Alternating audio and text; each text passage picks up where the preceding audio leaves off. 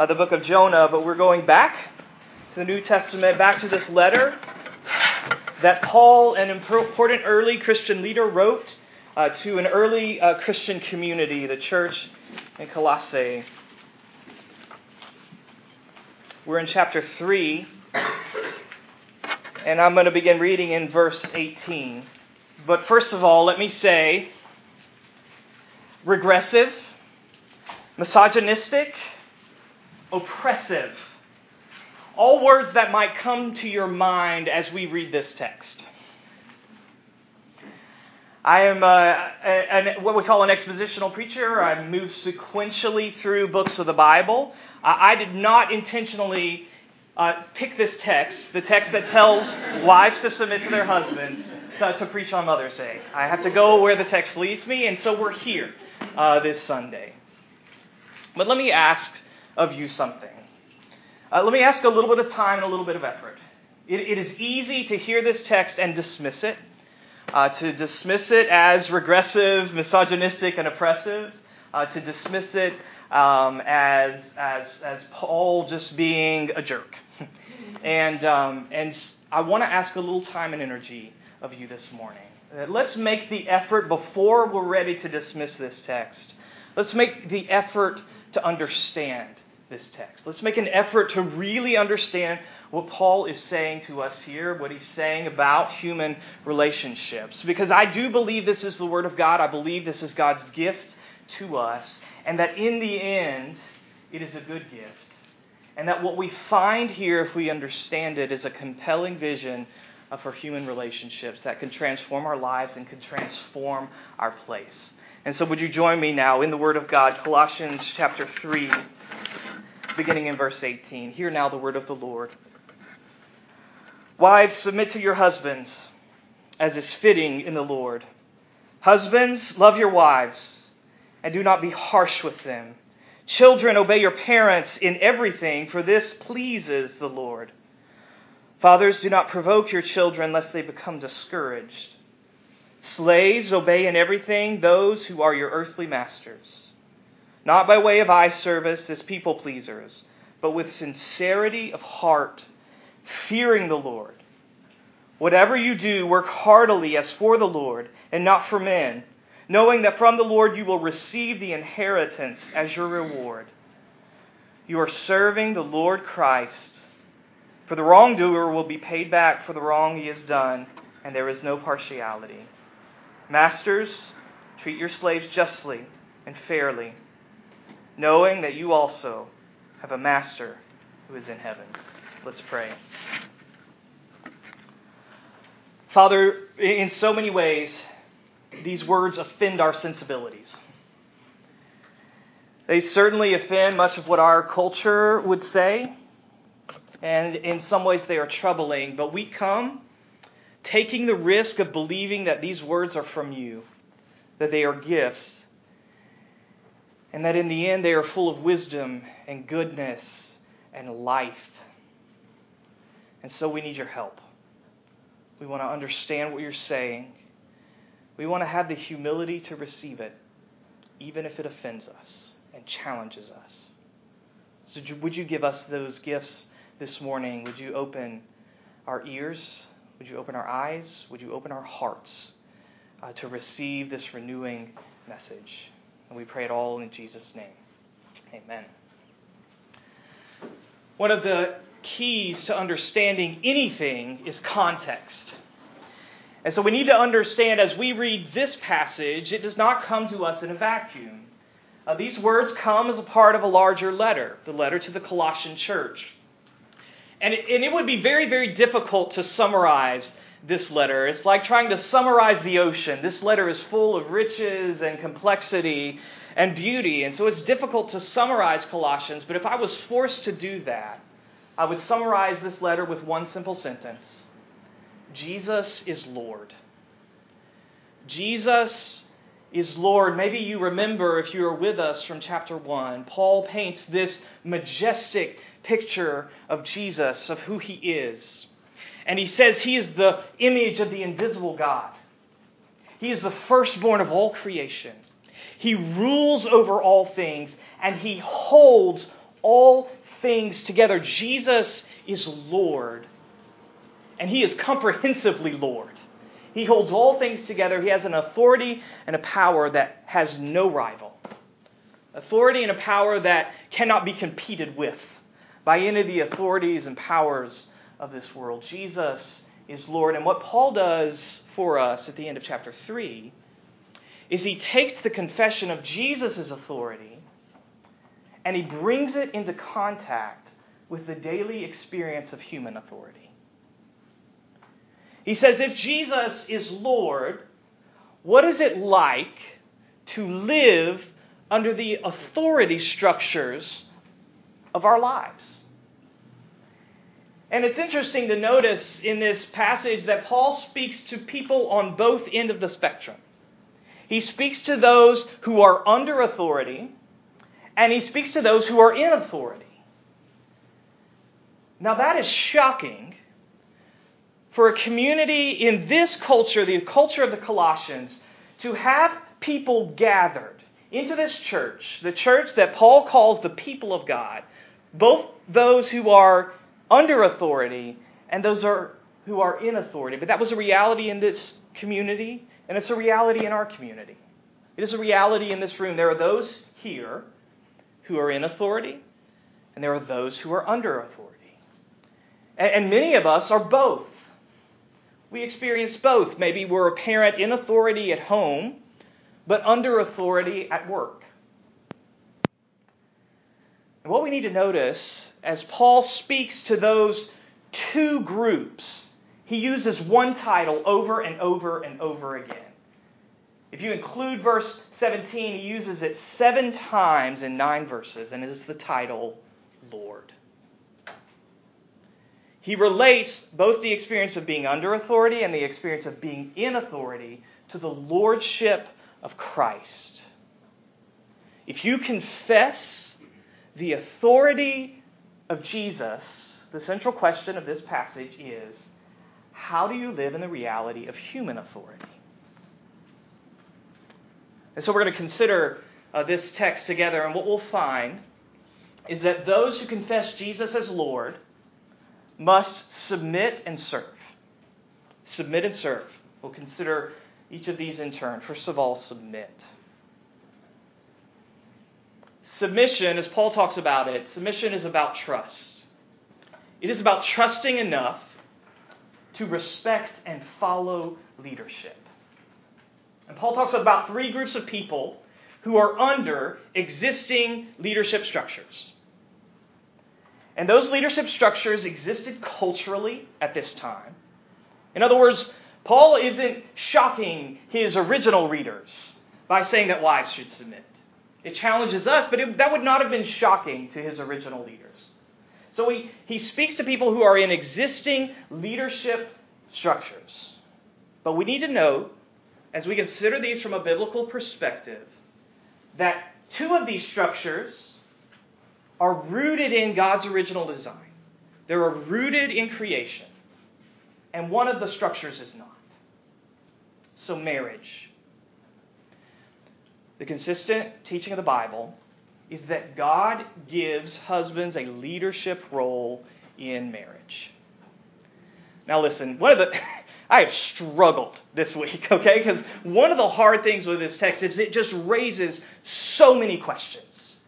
And so to say God has given husbands a leadership role in marriage, it raises so many questions, so many objections. It, raises a need for, for nuance and a need to deal with, uh, with objections to this teaching. And, and listen, I can't deal with them all this morning. We would be here a very long time and you all would be asleep. Um, and so I want to, first of all, recommend a resource to you when it comes to the issue of submission within marriage, it's a book called The Meaning of Marriage. It's by Tim and Kathy Keller, and it deals with this topic very, very well. There's a there's a chapter in there and an appendix that both deal with this issue, and I want to recommend those to you as a balanced biblical way of dealing with the issue of submission. And then let me also say, God giving husbands a leadership role in marriage does not mean it does not mean that men are superior to women. It does not mean that men should dominate and make all the decisions in marriage. Okay, this is not about it's not about equality of value. It is about a distinction in roles. So God fully affirms both men and women are made fully in his image and they are equally valuable to him. But the roles in marriage, God does give the husbands a weight of responsibility for the direction of their home. And so Paul calls women to trust enough to respect that leadership, to respond to the leadership of their husbands. And again, so much else I need to say and don't have time to say. But that design, if we're going to accept the authority of Scripture, is rooted in creation. It is rooted in God's good design. Second design that's rooted in creation is the relationship between parents and children. God gives parents the responsibility to teach and to train their children. That is not full authority to do whatever they want, but it is the authority to direct their children, and in particular, to direct their children to Christ and to the gospel and to Christ's kingdom. That design of authority is rooted in God's design in creation. And so Paul calls children to trust enough to respect and submit to the leadership of their parents.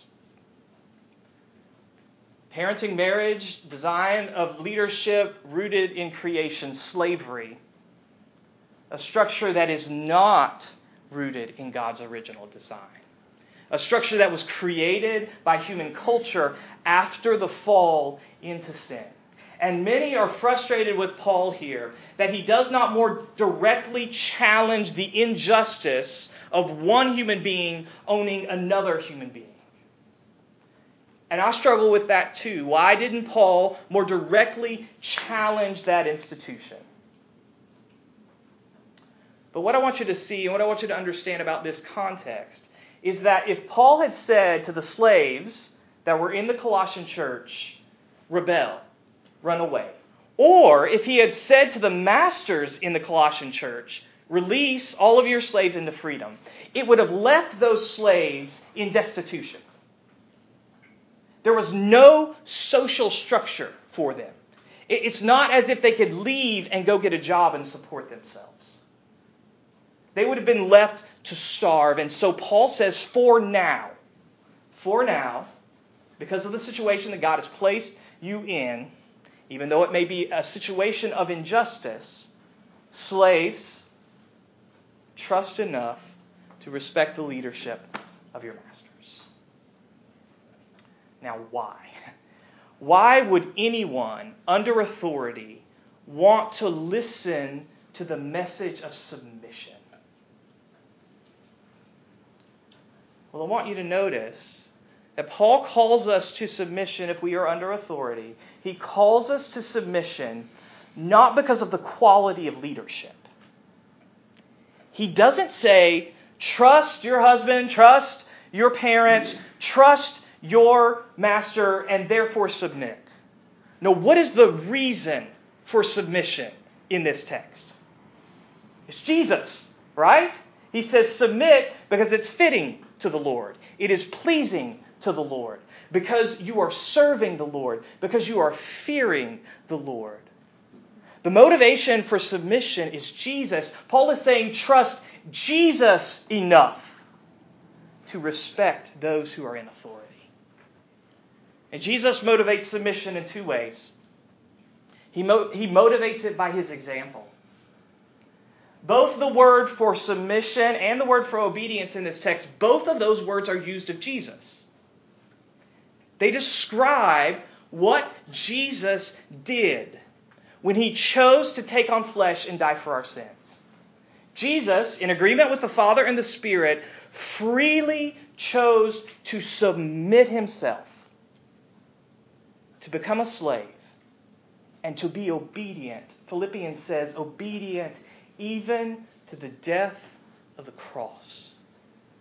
Jesus himself even though he was equal with the Father, fully God, chose to take on the role of submission for the sake of our salvation. So it helps to know, it's motivating to know that Jesus has shared this role with us. But Jesus also motivates submission with hope. You remember how I said if slaves ran away or if they if their masters released them, they would have been left in destitution, they would have been left in starvation. So the slaves of Paul's day, they did not dream of freedom. They dreamed of an inheritance. They dreamed of being adopted by a family that would provide them with the resources that they needed to live. That is how they would find freedom. Not by being released by their masters, but by being adopted and brought into an inheritance. And so, what does Paul say to them? He says, Jesus is Lord. You belong to him. And he is a Lord who will bring justice. And he is a Lord who has given you an inheritance. And it is an inheritance of a new creation we put this in context of what Colossians says about inheritance. It is the inheritance promised to Abraham and to his family. And Paul says if you are in Jesus, whether you are a master or a slave, you have been given that inheritance. And so Jesus motivates submission with hope. Listen, the implication of this text for us is that if you are in a position under authority, and we can multiply it out of the specific examples here, whether that's authority in the home, it's at work, at school, or in all sorts of situations, if you are in a position of being under authority, which is every one of us in this room, Jesus calls us to trust Him enough to submit, to respect, and follow the leadership under which God has placed us. Now, as I said, I can't make every caveat, but let me make a few. That does not mean that we must remain in an abusive situation. Some have taken texts like this and said that women or children who are in the situation of domestic abuse should stay, and that is not what this means. It, also doesn't mean that if you're in a toxic work situation that you are not free to leave and find another job. Okay? What it does mean is that while you are in an existing leadership structure, God calls you to trust Jesus enough to respect that structure, to follow the leadership under which God has placed you. Here's the image that helps me Jesus is a screenwriter, and he's a director. And we all have roles in his movie. And many, many times those roles are roles under authority. They are roles that mean we have to follow leadership, whether we like that leadership or not, whether we trust that leadership or not. Those are the roles that God has given to us. Those are the roles that our director has given to us. And what this text calls us to is to trust the storyteller. It is to trust the one who is writing the story and know that the story is headed somewhere good and to wholeheartedly play the roles that he has given to us. And the reason that we can trust that is because the writer became an actor. Because Jesus, the director, the screenwriter, he became a player in the story. And he played the role of submission he played the painful role of obedience that led him to the cross on our behalf.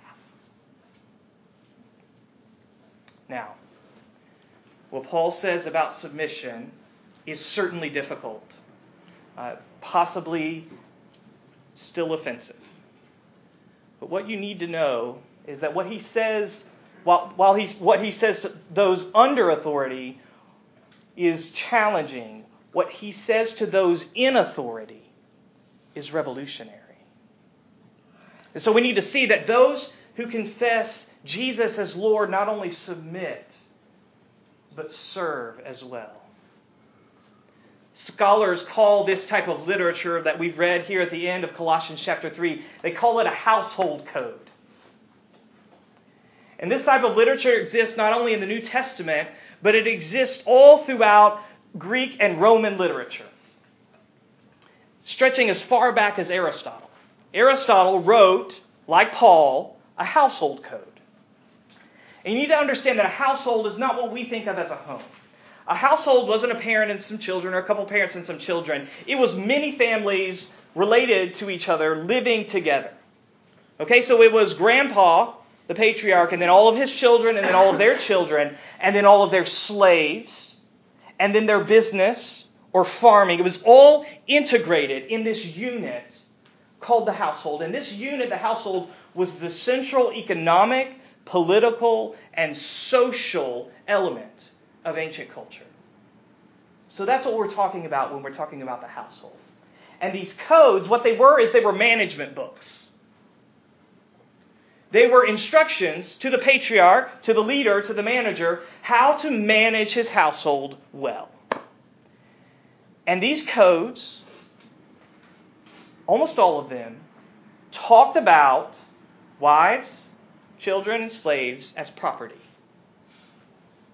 So these codes were management techniques on how to manage your assets to produce wealth and status for yourself. Do you see what Paul does with the tradition? He revolutionizes it, he upends it. Because when Paul gives his household code, it's not, hey, here's how you manage your property for your own benefit. It's here's how you care for people for their benefit. So, husbands, don't use your wives, love them. Parents, don't dominate your children, but direct them in a way that does not discourage them, that causes them instead to flourish. Masters, give your slaves justice and fairness. Understand, in this culture, the only people who could expect justice and fairness were property owning Roman citizens. Paul says to these masters take these people who were, by their culture, subhuman, and he says, bring them into your privilege.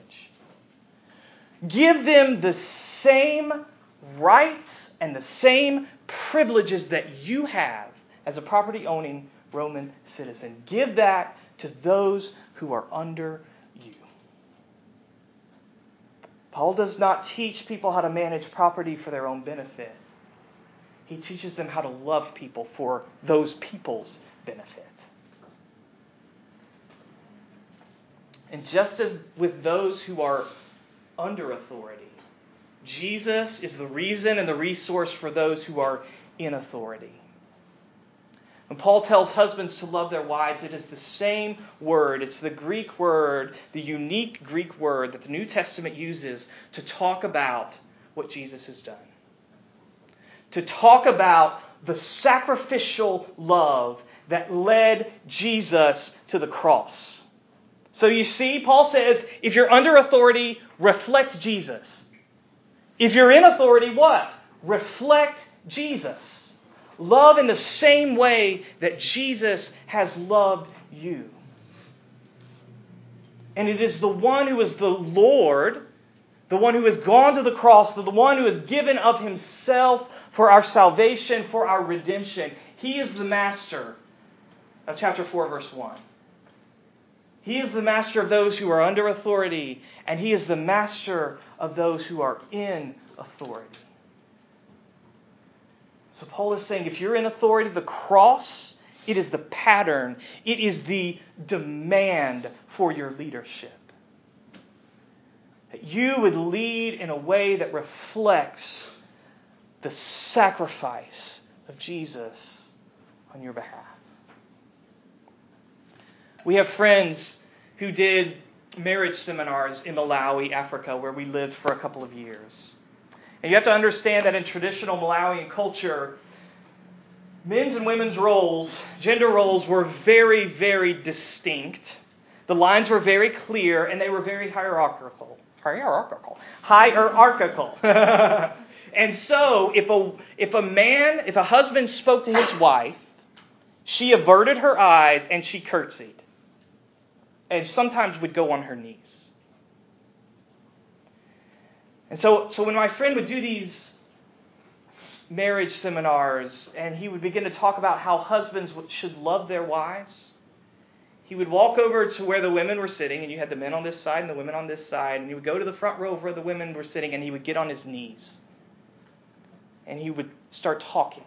And he would look at the man and say, This is what it means to love your wife in the way that Christ has loved his church. And it made everyone in the room very uncomfortable. but it visually captured exactly what Paul is saying here about authority, about leadership. Authority and leadership are opportunities to get on our knees. Paul reverses through Jesus the direction of power. He says power should not benefit those who have it, power should benefit those who don't have it. The direction of power should be those who have it giving themselves for the benefit of those who don't have it. As the pattern of the cross of Christ it is the pattern and demand of authority for those who belong to Christ. So, where has God given you leadership?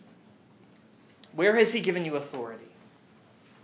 Maybe you think it is insignificant, and possibly it is. But every, every experience of leadership, every place of authority is an opportunity for us to get on our knees. It is an opportunity for us to reflect the sacrificial service of Jesus, to reflect his self giving love to those whom God has given to us. To take whatever power, whatever privilege we have, and pour it out on behalf of those who don't have it. What's the direction of your leadership? What's the direction of authority? What little authority God may have given you? Do you see how this changes everything? Do you see how confessing Jesus as Lord changes everything? We think of authority and power as, as, things that separate us, as, as things that create distance. So those who don't have it resent and rebel against those who do. And those who do have it use and abuse their power against those who don't. That's how we think about it, right? Do you see how Paul imagines a different possibility? Do you see how he takes the reality of who Jesus is and he imagines something better? He imagines unity where we would expect division and where we would expect dissonance. He imagines harmony. How is that possible? How is it possible in the daily structures of authority to have harmony, to have peace? Well, remember back to chapter 1. When, Jesus, when Paul talks about the lordship of Jesus, he says that he is the firstborn of all creation and he holds all things together. But that's not all he says. He said he is also the firstborn from the dead, and he does what? He reconciles all things. He reconciles all things. He reconciles husbands and wives. He reconciles slaves and masters, parents and children. Jesus' death and resurrection makes it possible for us to live in the authority structures of our lives with peace, and with love, and with grace. So the question for us is do we trust Him enough? Do we trust Him enough to submit? Do we trust Him enough to serve? Do we trust Him enough to let Him teach us the way of peace? Let's pray.